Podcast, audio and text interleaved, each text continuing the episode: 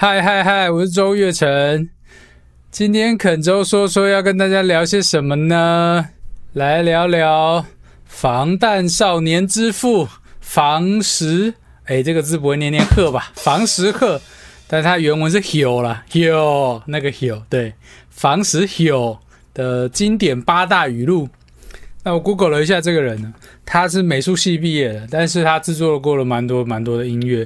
那最有名当然就是《防弹少年》，所以标题就称为《防弹少年之父》嘛。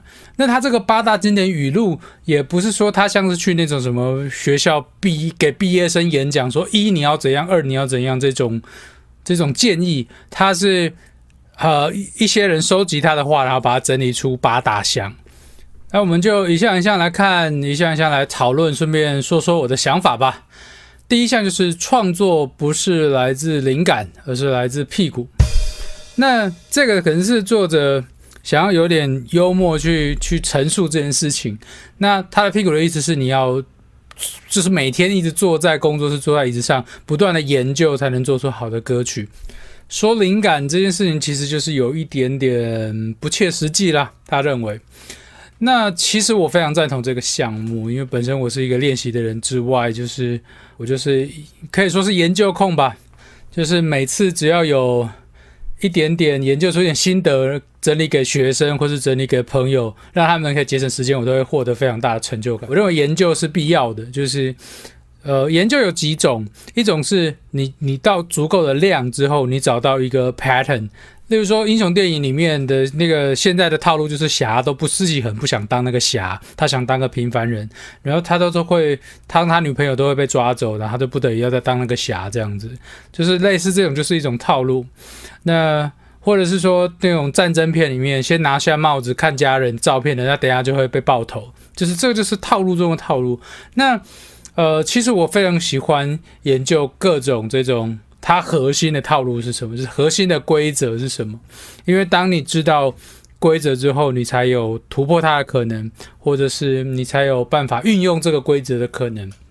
我每次都会开玩笑说，就是我小时候为了要犯校规，还先去研究校规有什么，就是你知道校规才知道怎么犯校规嘛。回到音乐来说，你就可以整理出常见的和弦进行的走法，像以前那个什么卡农和弦啊，到现在四个 c o r 两个 c o r 那它都是有很多常见的组合的方式，这个可以整理出来的。例如像是副歌的格式，它常常会几句四句，那它会是怎么样的相互关系？它动机怎么运用？这都可以找到一些一些规则。那我也认为在。规则或者限制下的创意才是有价值的。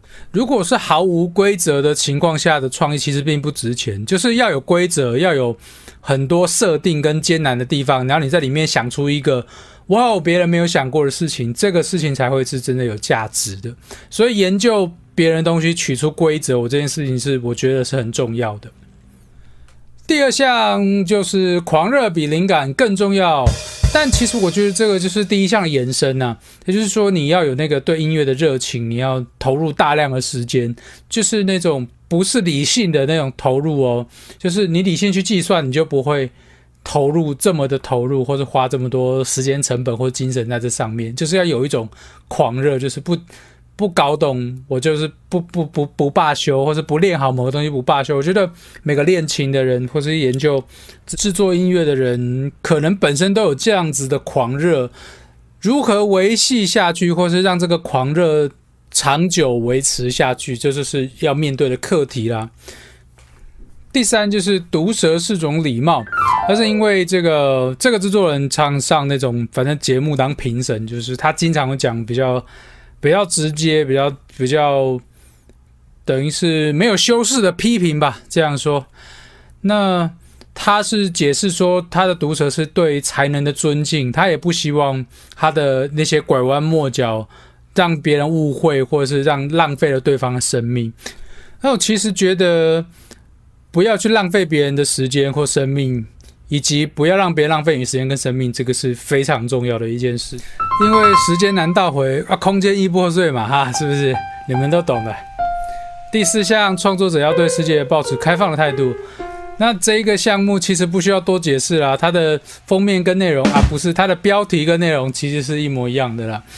其实就是希望你有一颗开放的心，对于各种音乐，不管是音乐还是生活还是其他艺术、电影这些东西，能够吸收更多更多的经验跟感动越好。那第五就是对潮流失去感觉的瞬间，就表示跟不上时代了。是我从来没有跟上时代过。好了，最近有有一点逼自己，就是一定要听，就是点阅率很高的啊，或者是排行榜前面的，研究它到底为什么会成功这样子，就是有变比较市侩一点。那我觉得这种敏锐度可能是一直要有的，尤其如果你是你做的音乐是要服务大众的，就是以。以大家喜欢为第一优先的这种音乐来说的话，这是非常的重要。那第六就是透过造型展现自我，也是创作的一环。那他可能是否一些歌手，就是说你要有一个 image，就是你出来就是要有一个形象。那我之前有一篇文是讲吉他英雄的养成，那这之后会做一集跟大家分享。那其中有一个项目，其实就是要有固定的 image，就是别人想到你就是那个样子，就是你是那样子的打扮，呃，也就像 Slash 戴一个帽子，然后就是烫的卷的头发，就是一个形象是很固定、很鲜明的。那另外还有一个作用是一种仪式感吧，就像我认识一个老师，他就是他演奏爵士就必须穿西装，他就就是他就会觉得他。有爵士感，真的不湖州啊！我觉得这是这是一种对自己的暗示也好，或是所以你如果你有自己的舞台服或者是固定的形象，你今天这样子就是要就是要粉墨登场给人家看的时候，你可能就会变成另外一个有点另外一个人格的感觉。这是大家可以研究一下这件事情。如果我觉得，因为现在不目前跟幕后独立跟流行都没有分得很清了，所以也许。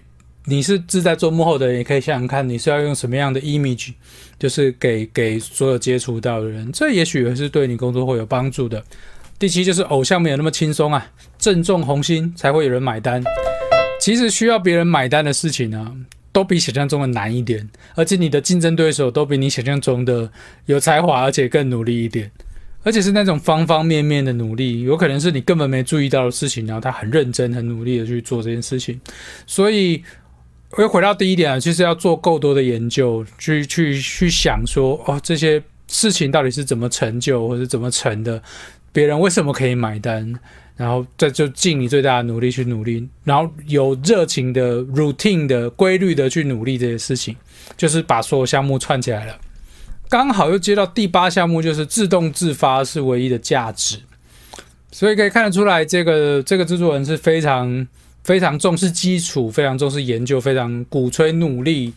那就是今天跟大家分享这个防弹少年之父房鹤友的八项建议，文档我放在下方。那我们就下次见啦，拜拜。